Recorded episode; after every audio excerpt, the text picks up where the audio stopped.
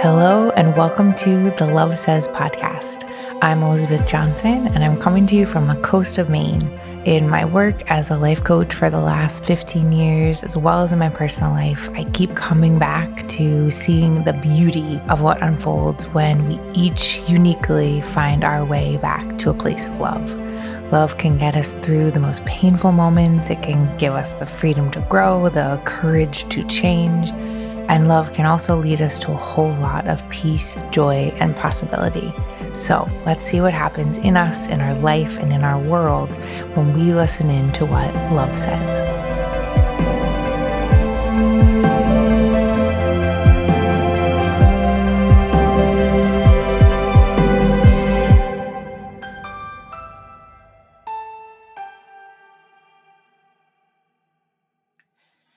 Hello, everyone, and welcome to the Love Says podcast. This is Elizabeth, and today we are going to have a conversation on love.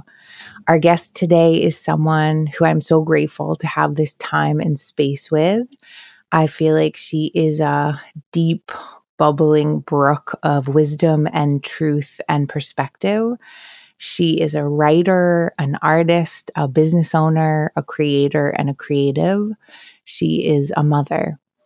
And as I watch her create and be who she is in this world, I see that she is world changing and world healing. And she and I work together and collaborate, and her gifts and care have woven so beautifully into this podcast and the communications and messaging that go out into the world about this podcast and my work. She is more things that I could ever list here. And I can't wait to hear more from her and hear about her life and just how she sees the world. And I feel today like I have a lot to learn and be reminded of from her. So I want to say welcome to the Love Says podcast, Amy Fukuizumi. Welcome. Oh, thank you. Hi. Oh, that's awesome. It's so fun. It's fun to have like heard all of the other intros and been so like intimate with the podcast and then now be like, oh, who is this person? Oh, it's me. it's you. It's you. It's like ta-da. Um, well, and that was gonna actually be my first question was like, it's so wild and awesome to talk to you about on here today because you've been part of it since the beginning. You were like one of the first people who heard about it. And every step of the way, you've been a part of this. But I'm like, at this moment, like, how does it feel to be on? I'm like, oh my God, you're on the podcast. How, how does it feel to be on the podcast? I know it's funny. I think maybe like it hasn't really sunk in yet. And maybe because I feel like we have been doing this for, it's been a year, right? Yeah, a year. Um, like part of it just feels like we're having a conversation and maybe Mhm. that's just like sort of a testament to our relationship and like how it's developed over the years really um Yes.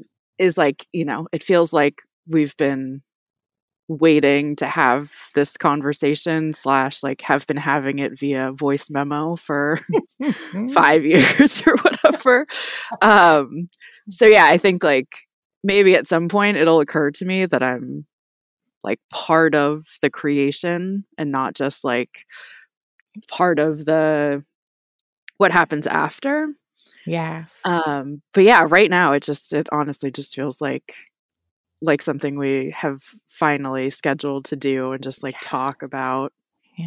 and that's i think part of the gift of the podcast too is like it feels like that it feels like you're sitting down with people that you know people that you admire people that like there's a lot of mutual respect and so you can just talk about all the good stuff Yes. Yes. Oh my gosh. If we put all of our voice memos together, we'd have like hundreds of hours of episodes. oh my god Yeah. i know it's so Yes. true Yes. Well, and okay, I want to dive right in in that again. I feel like when we are talking, when we are collaborating, messaging each other, we have this like reason to, right? We have many reasons to, but it comes in like the format of connecting on this work. But today, as I was preparing, I was like, oh my gosh, I have so many questions for you as a human, as a woman, as a mother, as an artist, you know, like um let's like dive right in because there are two big areas actually I want to spend like some good amount of time time in as we as we get into it today. But uh, the first question is just how does love feel to you? Like how does it feel to you and where do you feel it in your body? Hmm.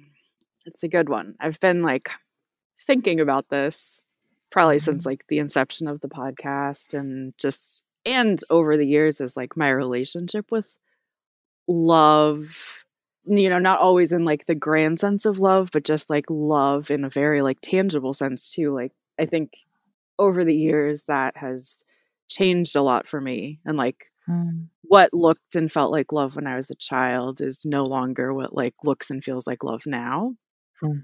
and so like in that way i've also kind of had a there's been a little bit of like understanding love in an unconditional way.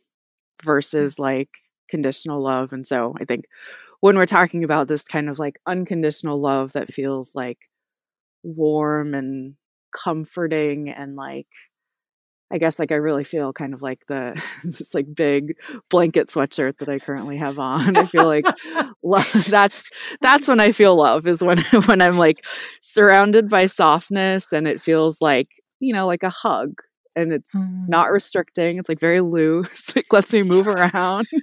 Yes. Um, but like, yeah, I think it's just like kind of a, it's like a little bit of a weight, like in the way of like mm. a weighted blanket kind of a weight, mm. where it's like comforting. It's like soothing. Maybe that's soothing feels like kind of where I'd go with love. Um, mm. reassuring. Mm. Um, but yeah, I think like a lot when I'm just like surrounded by soft things. I'm a very like tactile person. I like I like to feel things around me. Like I'm holding a stone right now. I'm wearing this like huge sweatshirt blanket. Um, you know, I'm like in in a closet surrounded by all my clothes and scarves and stuff. So like, yeah, mm. I guess I guess that that if you can make me like a soft cave, that is what uh, love is like. oh my gosh! And who knew? Just to get good sound quality, you would be there. And and I do love that that I love that description. I love how tactile it is, how it feels. I also I I really love you saying that it has changed so much since you were a kid and and how it does change. You know, I just love that awareness. Why is love important to you and why do you feel like love is important in this world? I think in for me specifically like related to this idea of like reassurance and comfort um it's important to me because I think I I don't otherwise have a lot of that sort of as a default in my system or in my DNA.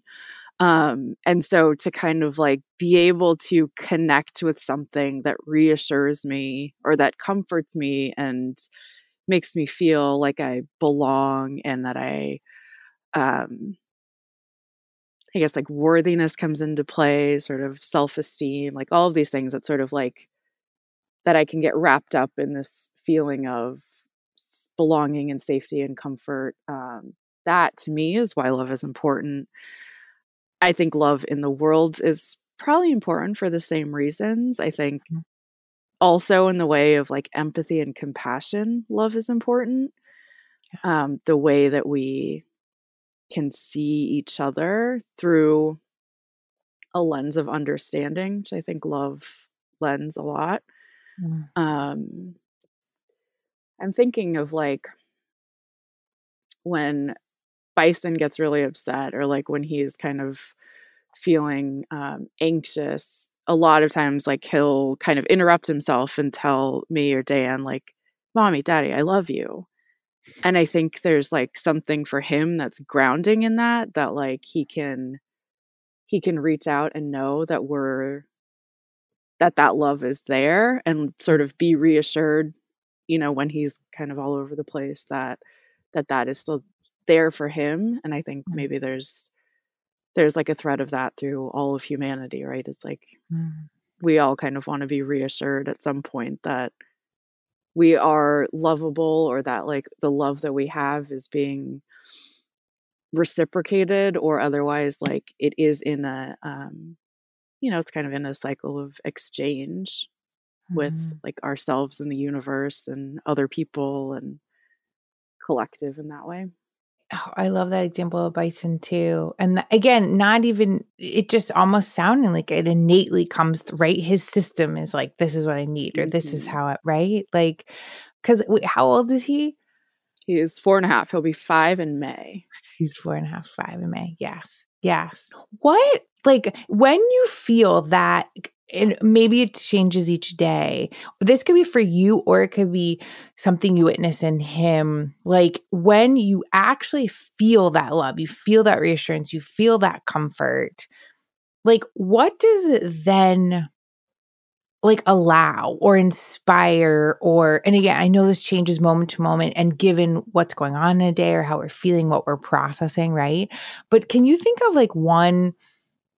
Just like almost one example in the last month or so, or it could be any time where you felt that comfort and it gave you do you know what i mean? It, it wasn't just in that moment which is what it's for right? But it but it also um, allowed what was coming next or it allowed the next experience or it brought about strength or i'm just curious yeah like yeah you have any example from that i would say i'll start telling the story and then maybe it'll maybe it'll tie in maybe it'll go somewhere else but Great. um so for like most of the month of february i was sick i got something that kind of like knocked me out and uh being a parent and also being somebody that's always been very self-sufficient it's hard like even before being a parent like getting sick for me was always hard mm. because like I just want it to be over. I want the discomfort to be over. I'm like mm. I always tell Dan, like, I'm just not a very good sick person. so, mm-hmm. you know, and when you have a child or children or anybody that you're taking care of, it's like, even for me, it's more challenging because you can't necessarily just like zone out, or I found it hard for me sometimes to even like, because Bison was also sick during some of that time. And so, like, even at night when we would both fall asleep, there was some some nights where I was just up because I didn't know if he was going to get sick or he was going to need something. And so when I did have opportunities to rest like when he was when he when he got better and went back to school or on weekends really when Dan would take him and they would go do stuff while I could just like lay around. Um it probably took like a few days of that.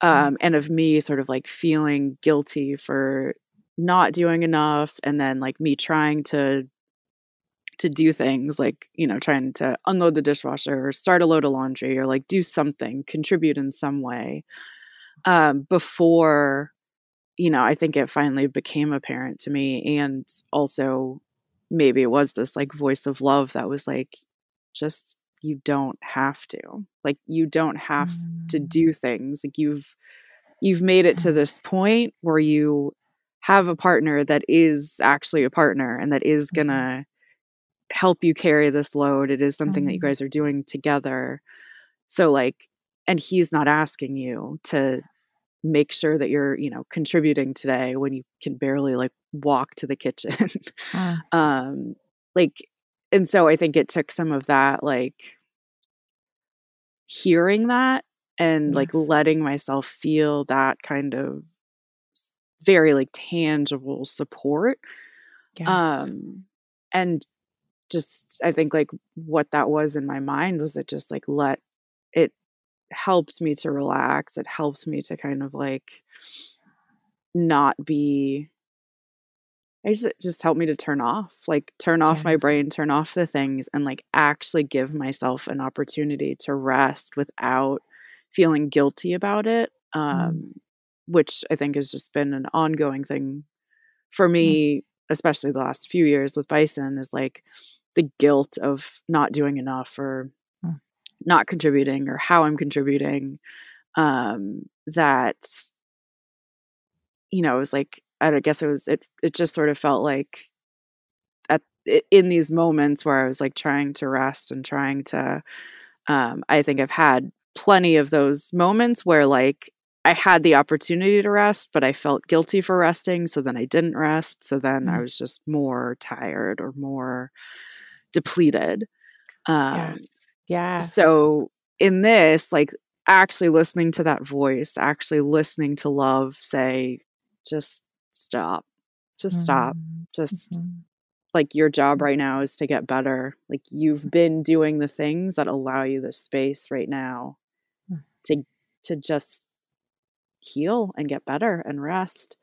Yes. Um, and so I I was able to like find at least a few of those moments, and I think every day now I try to, which is like you know probably speaks to something else that we could talk about forever, but like you know the the desire to uh, for productivity or else like output or doing things. Mm-hmm. Um, I think listening to that voice of love last month kind of set me up in a way to to check in like at the end of a, a work day and say like no i did all of the things i could do or at the end of any mm-hmm. day say it's okay like or in the middle of the day if i'm feeling yeah. like i just can't yeah you know it's like okay like you did what you did now like take a break or do whatever like do something else and i mm. like i think i'm still unraveling it a little bit but that's one way that love definitely i think set me up set me up for this oh.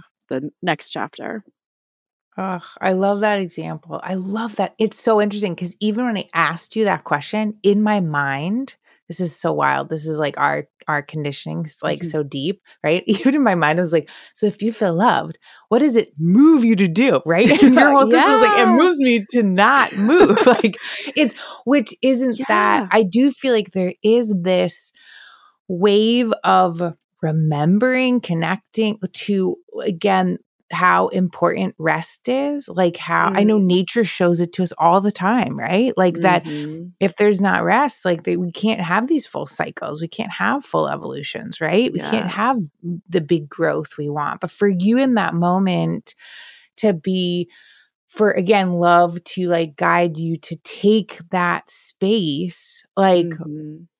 Oh my gosh. It's just like, and just for a minute, going back to those moments, right? Because sometimes it's like a, mo- the, that guilt and that critical voice, which I do want to talk more about in a little bit about like that productivity, where that voice of productivity comes from, like for you in particular, because I know it's like so deep in many of us, if not all of us, but mm-hmm. like, in that moment where you finally could you could feel that from love you could feel that from your guidance like actually your your ask here is to stop right? Like your only mm-hmm. ask is to heal. Like in a moment of receiving that or allowing that how did it actually feel? Like was it wa- weird? Was it how did it feel? Uh felt really really uncomfortable.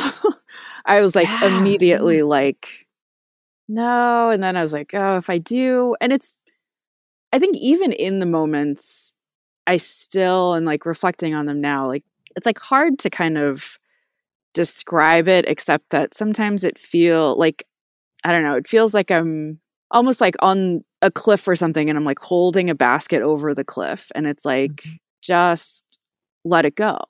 Mm-hmm. Like it doesn't matter. Just let it go. Like nobody's going to know that it dropped. Like you'll be fine. But then, like, in my body and probably my mind, I'm like, I can't, like, mm-hmm. if somebody finds out that I let this basket go here, mm. then, you know, there's like environmental repercussions and there's like all these different things mm-hmm. that, you know, may or may not be real as related mm-hmm. to what it is that I'm actually like, or like figuratively holding in the basket. Mm-hmm so I think so when that voice comes in, that's just like, let go. It's okay. You don't have to hold on to this anymore. Um, there's like almost always a sort of counter voice that's like, do you really think you deserve to let it go? Like, mm. does this make you, does this really make you stronger or does it actually make you weaker? Mm. Like, could you just, you know, push through and hold on a little bit more? Um, mm and I think I'm finding that now the more that I sort of try to quote unquote let myself off the hook every day, mm-hmm. um, is that is that it's just like that voice of kind of like doubt or questioning. Mm. um, that's like, Are you sure? And I think as I'm saying this, there are a few probably voices from my past that are like popping in my head as the ones that would be judgmental in these situations. Mm-hmm. Uh, but I, I think I now sort of like actively work to see see those people or beings or whoever wherever the voice is coming from the origin of the voice mm-hmm. um, and really understand in that moment if it's important if it's like an important opinion to me or not yes uh, oh but gosh. yeah definitely like it's not like listening to the voice of love currently in the space that i'm in is not always comfortable like as mm-hmm. much as it feels like oh this is like nice and peaceful and I like I can do this. It doesn't necessarily like relax me instantly just with where I am on the journey right now. Yes. Yes, I think that makes so much sense.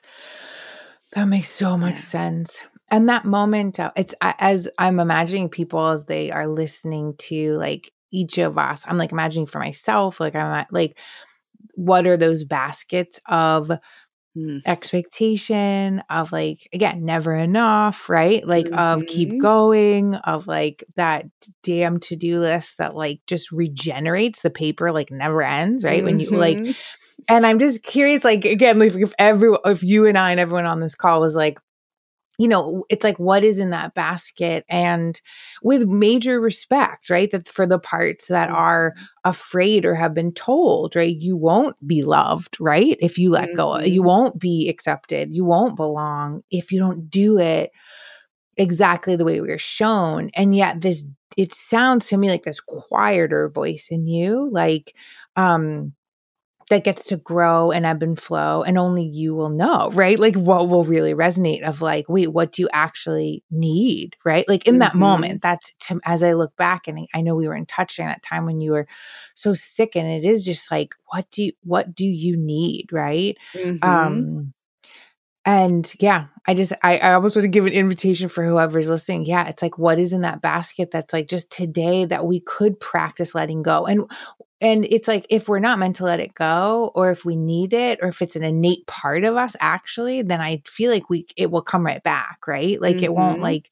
but there are those things that are like oh my gosh the baskets get so damn heavy you know what i mean yeah, like no, they so do. heavy so heavy they do and they like keep piling on i think if we like don't let go of some of them and that's like where you know kind of like carrying baggage in like that term in my mind like that's what it feels like it's like you're just constantly like picking up all these like bags or baskets or whatever um mm-hmm. and you like haven't been able to let them go any yes. of them like as as and especially the ones that you you know you don't need anymore yes um, yes yes mm-hmm. i have a question for your imagination for a second this is like idealistic visionary dream moment. like just mm. curious. Like of if everyone in the world who wanted it had a moment today where they actually felt rest like that one moment mm. right of rest and and they they felt it enough that like it wasn't so uncomfortable i've been feeling that with things lately where i'm like i, I am open to receiving this and i receive it and i can't friggin handle it do you know what i mean yes, i'm like oh my god yes, so uncomfortable yes. so uncomfortable so uncomfortable uh, like i need to sabotage something but like so but uh, yeah, I'm just curious for you as like that visionary imagination part of you, if everyone who wanted could feel a moment of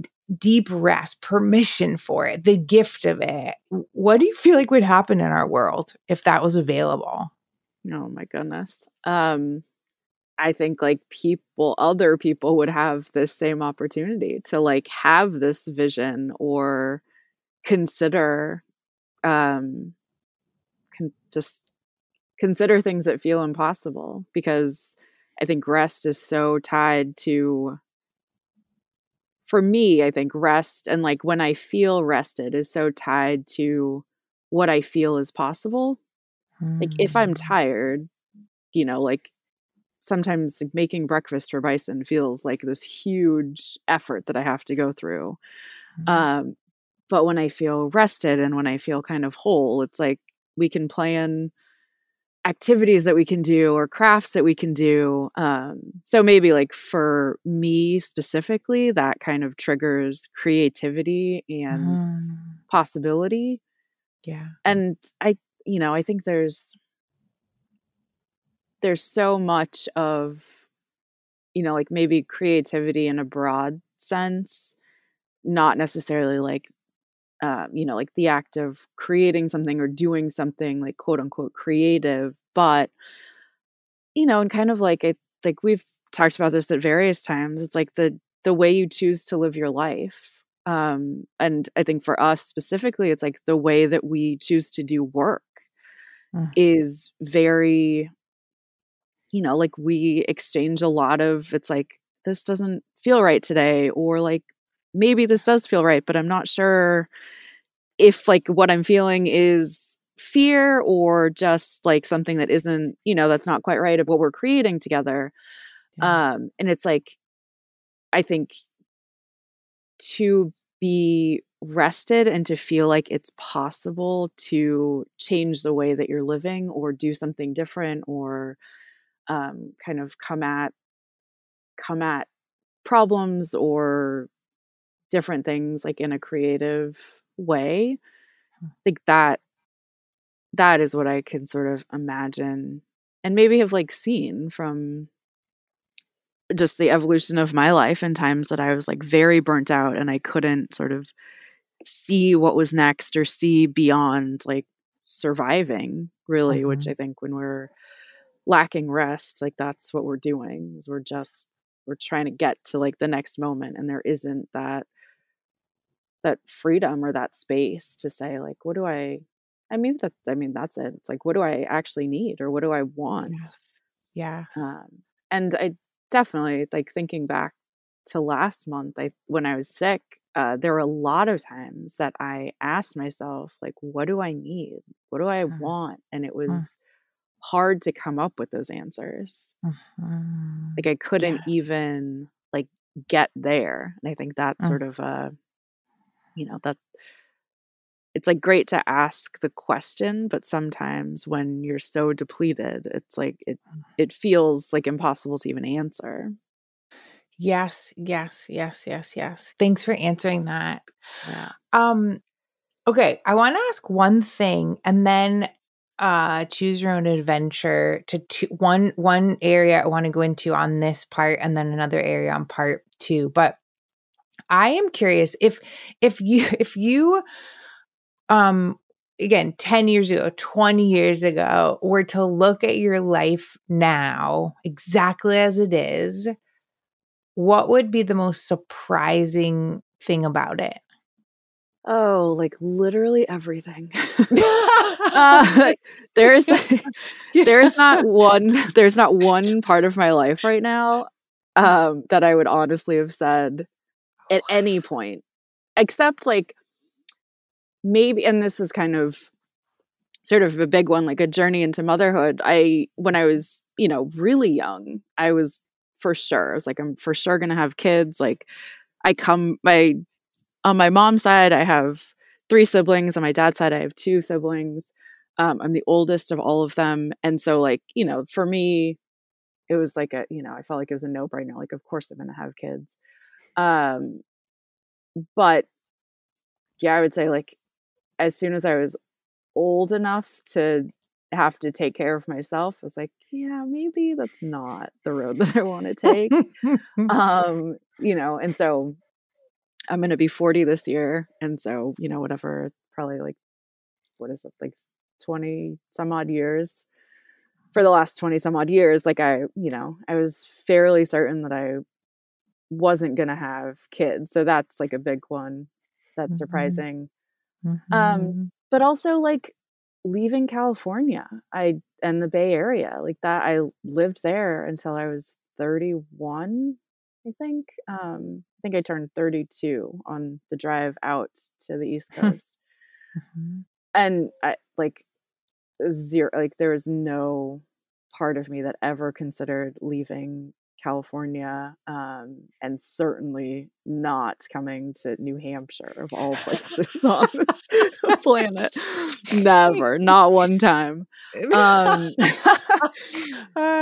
so you know, kind of like under those two big umbrellas of stuff, like everything that falls under that is kind of like, wow, this really, mm-hmm. this is mm-hmm. really happening. Um, but yeah, mm-hmm. I mean, it's it sounds like a little bit ridiculous, but I think it's it, it really is everything. It's like mm-hmm. the work that I mm-hmm. get to do, the community that I have, the people that I know, um, like relationships that I have with people.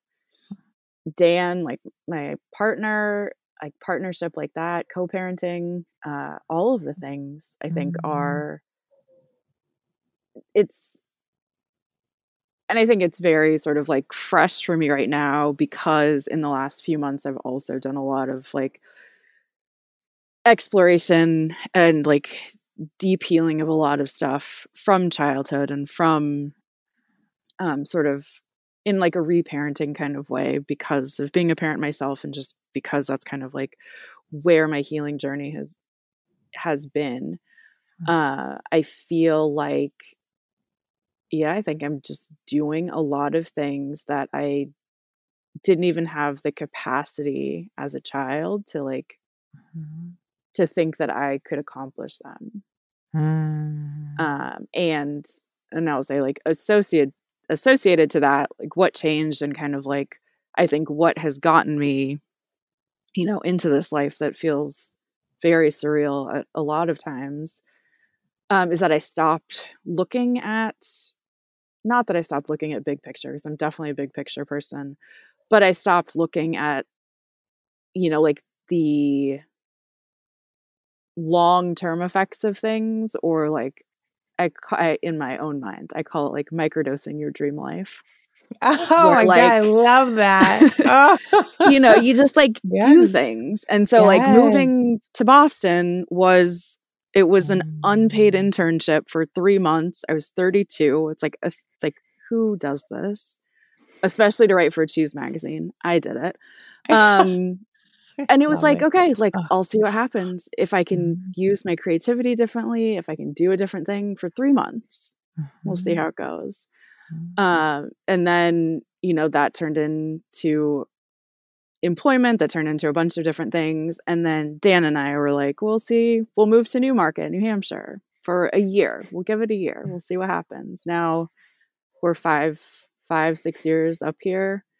Mm-hmm. Uh, and you know we're here for yeah the foreseeable future. But I think it was like once I sort of stopped having that sort of fixed end goal or like yes. needing to, you know, achieve a specific thing. Yeah, like at a specific time or just like ever at all, it sort of changed. And so I think that's that's probably why too. Like I when I look into the future, I think there are a lot of things that I would like like to see and like I would like to do, but I'm kind of like I feel a lot more like what do I like now and what do I want to do now that may or may not lend to what it is that I'm looking at in the future. Oh my god, I love that microdosing your dreams. oh my god, I love it. And I and I also love that moment of like at 32 at any age, right? Where you're like, mm-hmm. okay, I'm going to take a right. You know, like I'm going to yeah. do like, like like talk about a new beginning, you know? And again, something I didn't see as much growing up, right? Like the mm-hmm. people, the adults around me kind of like chose what they were going to do and they kind of stuck with you know what i mean it was yes, like there it, yes. and it's so interesting i i judge myself for that for a very long time and i probably mm. still do on certain critical days but it's like the the cycles of life and how it changes and the things we could never predict like because mm-hmm. we and i'm also like oh my god amy what's going to happen in 20 years like in 20 years when we're having a follow-up conversation it's like oh my god what happened in the last 20 so I love that microdosing your dreams so that the dream aspect is still there. The wants and needs, like there's space for that. But again, it's not that there's so much more space for uh, the unimaginable, right? The like mm-hmm. you earlier with the impossible, like the mm-hmm.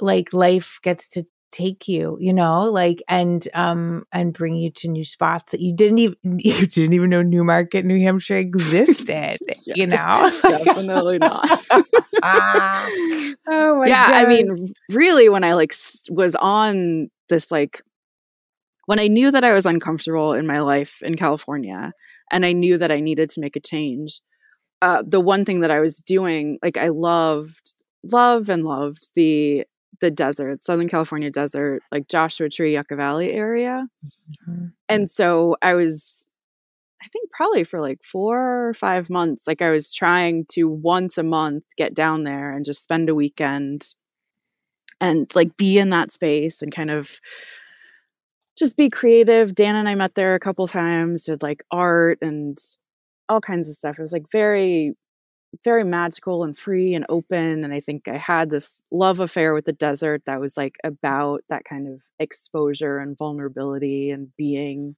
Mm. There was a quote at some point that I read that was like, the desert has nothing to hide. Like everything's exposed mm. in the desert and there's nothing mm. to hide. And I I felt that and I felt like I needed that at that time. Mm. And so I really did. I was like, maybe I'll just move here. Like maybe I'll figure it out. And on one of my stays down there, there was a woman that was selling um, juices and something, and she'd like deliver them to the Airbnb. So I like ordered a thing. She came, we started talking, and she was like, Yeah, I used to live in LA. I got kind of just over the hustle and all of the things. She's like, So I came out here and I'm an artist and I make juice and you know, and she was young, like or like maybe in her she might have been in her late late 20s or early 30s and so it felt like very relatable i was like oh you mm-hmm. like you said you know like you went right like you changed course mm-hmm. Mm-hmm. and then i was like well maybe i could maybe i could also consider something like mm-hmm. that so i was like thinking about the desert and if i wanted to move out there um, but then I was like also really more like getting more connected with my own writing at the time because I went to school for it and then I think I kind of I was too creative too creative for a while. So then it's like I want to just do some really practical logical stuff. So I went into corporate HR, which is a whole whole other. Oh my god, I don't even going don't left, going right. Do that? yeah, yeah. Oh yeah, yeah. yeah. Uh, okay, and so that's where I was at. Like in this in this story, I was working for PlayStation in HR, uh, and going to the desert like once a month because I like mm-hmm. needed this sort of like expansive feeling. Uh, and then, so then it just kind of became like a, well, let me see what other you know, there wasn't anything obvious except for like I I loved being in the desert. There wasn't mm-hmm. anything else that was drawing me there. So then I was mm-hmm. like, well, maybe mm. I'll, you know, consider these different things. I had a friend in Minnesota. I was like, maybe I'll move there. Or mm-hmm. and then I was like, well, I have this stack of cheese magazines. Maybe I'll see if they're hiring. Or like, you know, I could get a mm. position as just like a admin assistant or something. Um and that's you know the I found out they had an internship. It was writing. It was so then I was able to kind of just follow that because I allowed myself to like follow this thread of, you know, what do I want my life to look like? What else mm. is out there? What else, in mm. what other ways could I expand or like feel expansive? Um, and that also, I started a blog way back then that's mm. called the expansiveness experiment. Mm. And it was really just like a collection of writings and poems and photos and stuff. But I think that, you know, is kind of like very much aligned with this like idea of microdosing your dream life. It's like yeah. the expansiveness experiment. It's like just try stuff, like do yeah. stuff. Yes. If it works, cool. If it doesn't, it'll tell you something. And then yes. you can go a different direction or change course or whatever. So, yes. yeah. Yes, yeah, it's so amazing because it's like, oh my gosh, you almost lived in the desert, and here you are. It's all the it's like yeah. very sliding doors moment, right? Eh, of like, oh yeah. my god, that would have been my life. I all like, yeah, yes. I, am always like, what would have happened if I oh hadn't oh told Lauren I had a crush on her? Right? It was a very small window of courage. You know what I mean? Like when I almost didn't take, you know, and it's just it would have been a totally different. And I also though really appreciate that example because I feel this that what you just talked about of the threads we pull but then they don't carry us forward right mm-hmm. they're just mm-hmm. but we learn from them right verse and then there are these threads we never which in a minute i want to talk about this big big beautiful thread of motherhood for you of like the ones either we weren't expecting or the ones that we start to follow again like who knew mm-hmm. the cheese magazine internship right was your bridge like so I want to start with like a question or two, and then we'll talk more about this in part two. But I am curious about first of all, you are our first parent on a conversation on love, which is so far, which is amazing mm-hmm. to me. It feels like so timely. Um, mm-hmm. and I'm I'm just so yeah, I'm so grateful for like your you being here and your experiences and your wisdom and your honesty about the whole experience. I also know a lot of parents listen um, mm. to these episodes. And I am just, I'm curious for you. Like, I want to, it's like I want to go low and I want to go high. And that's like, again, from what you've told me, is like that's the ride, right? Like, it's, yes, it's all of it. Like, but I am curious about was there then a moment, and it may have been, and you share as much or as little as you want. I'm um, like, it may be a moment when you saw a pregnancy test, but where you all of a sudden that part of you that was like, I'm maybe I'm not going to do this for a very long time was like, oh, actually I am going to do this. I am going to be a mother. Like what when was the moment what were the feelings with like when you realized you were going to be a mother in this lifetime? Mhm. Um yeah, it's kind of a it's a story. I don't even know if I've like talked if we've like talked about this.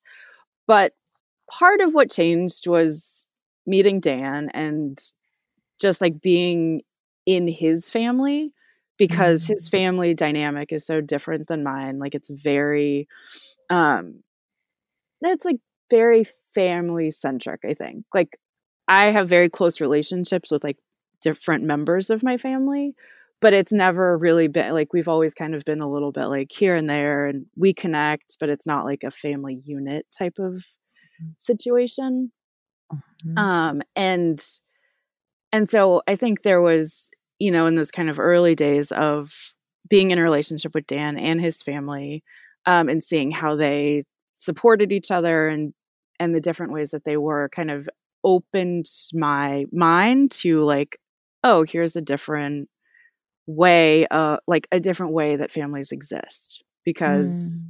even though, you know, like I've had friends in different times in my life and experienced different family dynamics, I think a lot of times like we gravitate towards the people that would understand or like relate to our own, right? Mm-hmm. Yeah. And so my parents were divorced. My mom and my stepdad had gotten divorced. Like there, there kids everywhere. it was like all the stuff going on was like my childhood. And so I had a lot of friends whose parents were separated, who's, you know, various different things. And so kind of very much being involved in like a in a like an embodied sort of way in a family that was different made me consider and and made me consider parenthood differently too i think mm-hmm. um because I think for a lot of my own childhood, I was both like parent and child in different situations. And so to kind of see the way that that manifests differently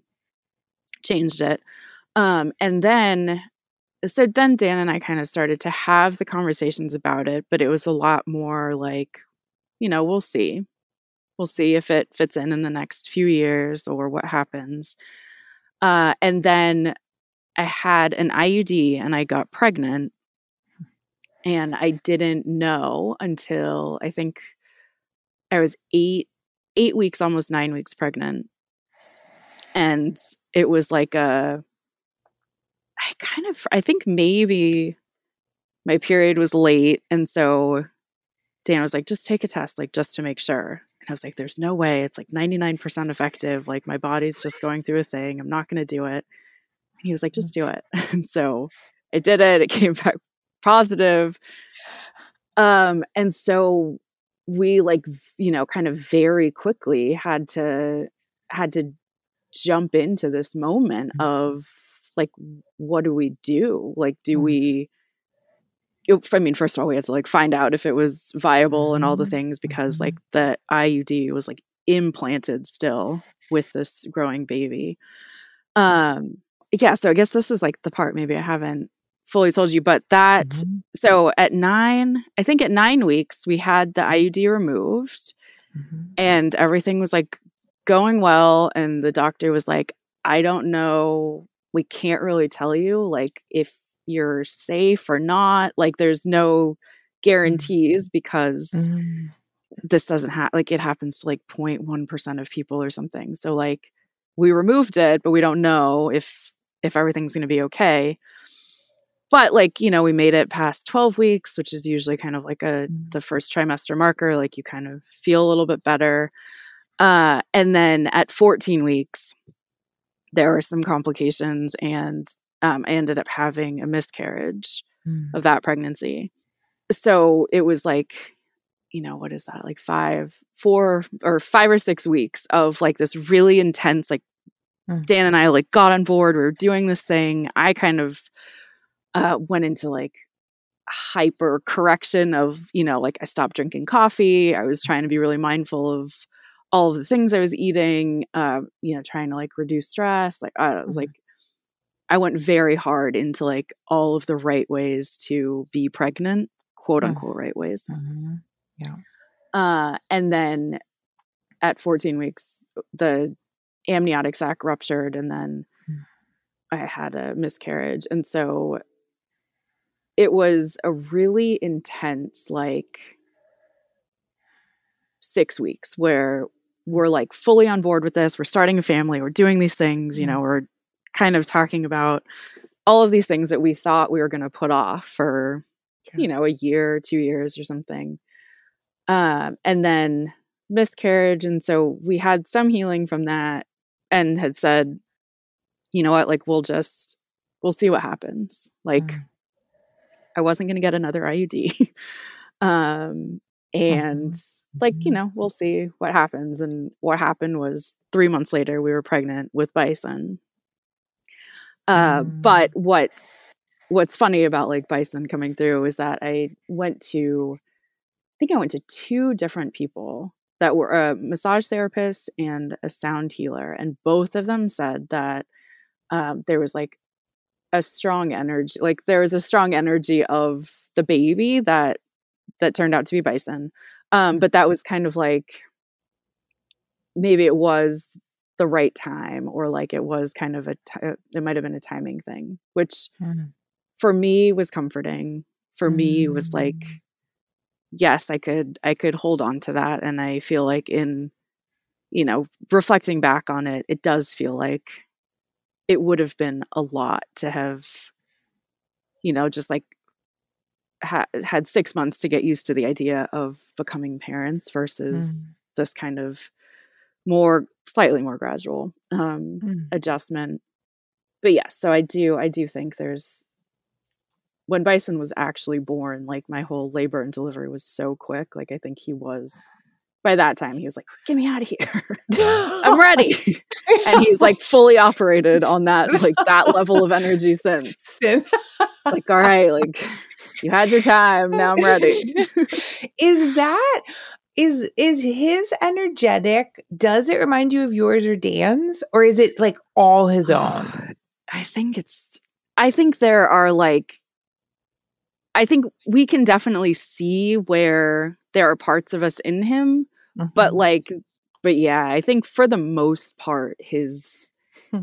like dan and i are very a lot more like sort of like slow operating like quiet much more introverted Bison will like jump out of bed six o'clock yelling at the top of his lungs about like who even knows what Uh, he does a lot of recently he's been doing a lot of singing yelling about like kind of narrating his like whatever is going on. It's like i forget was it yesterday? Maybe it was yesterday we went for a walk and on a trail that was snowy and he was like yelling screaming.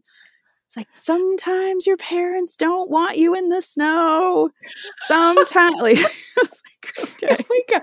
You know when people say life isn't a musical, you're like, actually, yeah. I feel like this is about my wife too. Like, like it's like, no, it's available. It's inspired by something. Oh yeah. He's, oh my gosh. He's oh. making it that way. Um. So yes, I've never. I don't think I've ever once like tried to sing about what sing narrate my life.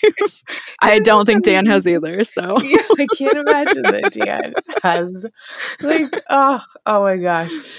Uh, thank you for thank you for sharing. And it's so interesting. I'm like putting together bits and pieces because in some of the ways you shared social media, you share uh, there are pieces of that I feel like I have read about, right? Mm-hmm. But I haven't been told. You know what I mean? Like I haven't ever been told. So that now it's like the some of those pieces like I'm like, "Oh right." And then other pieces I did I didn't know. And it's like just the just the um just the timing and the journey and the it's just like yeah thank you for sharing it. Like thank you for yeah telling us about the journey with that. Yeah and and it really i think like one other point that felt really important to me about the journey is that i remember after the miscarriage happened i was i was sad i like didn't which well actually someday we can talk more about the whole thing but i there mm-hmm. was there was a sense of relief almost and then there was a lot of grief yeah um but in in the grief like kind of the breakthrough in the grief that i had was that it was like accepting it as part of the journey and mm-hmm. recognizing that like maybe this is like this is the journey of at the time it felt like you know, you try to get pregnant, you get pregnant, you have a baby. And mm-hmm. then it was like to go through that experience and then to understand that like one in four pregnancies end in miscarriage. And then on top of that, to kind of, you know, just it made me see this sort of like it broadened my view of yes. the journeys that people go on yes. to conceive and to have babies and start families and it was almost this sort of like reassuring moment that like maybe this is just part of it and we can mm-hmm. stop pretending that it's so black and white you know that it's like you have sex you're going to get pregnant which is probably like mm-hmm. left over from our sex education as kids oh, like basically if you walk by somebody too close you're going to have a baby um you know and it's like you realize like that's that's not, that's not true mm-hmm. um and there are just like there are a lot of different factors that go into it and so it kind of it helped me maybe too just in other aspects of life like um accept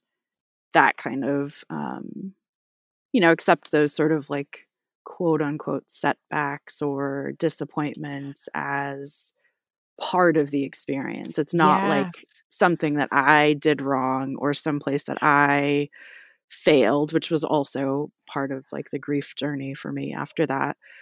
But, you know, that it just maybe this is how it is.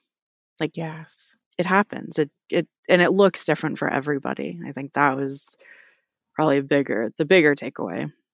Yes. Yes, yes, yes, yes, yes. In a moment, we're going to pause Mm-hmm. And and then we will come back for part two.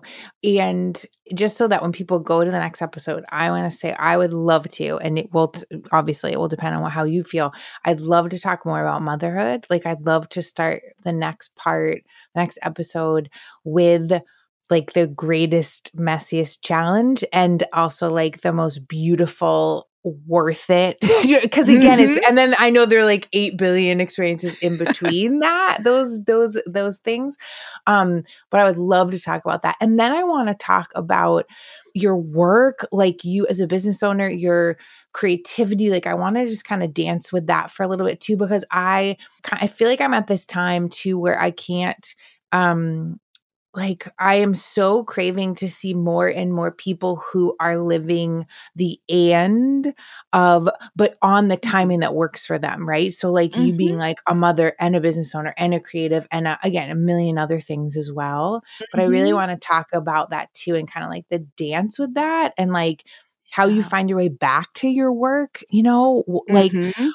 while being like a Yeah. parent and i want to i want to go i want to go into all of that. So i want to say thank you for this part one. Thank you for oh my god like sharing your journey and your heart and your words.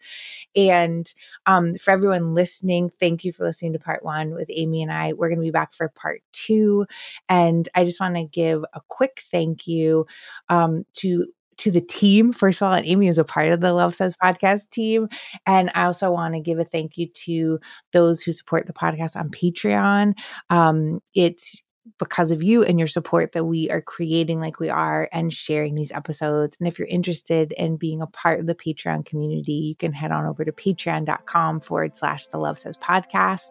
Um, you can always send a one time gift donation to the Love Says podcast on Venmo, which is a new option. And like always, as always, Amy and I always write this, but like the biggest way to support too is to just share an episode, this episode, with those you love. So thank you for being here, and we will see you on part two.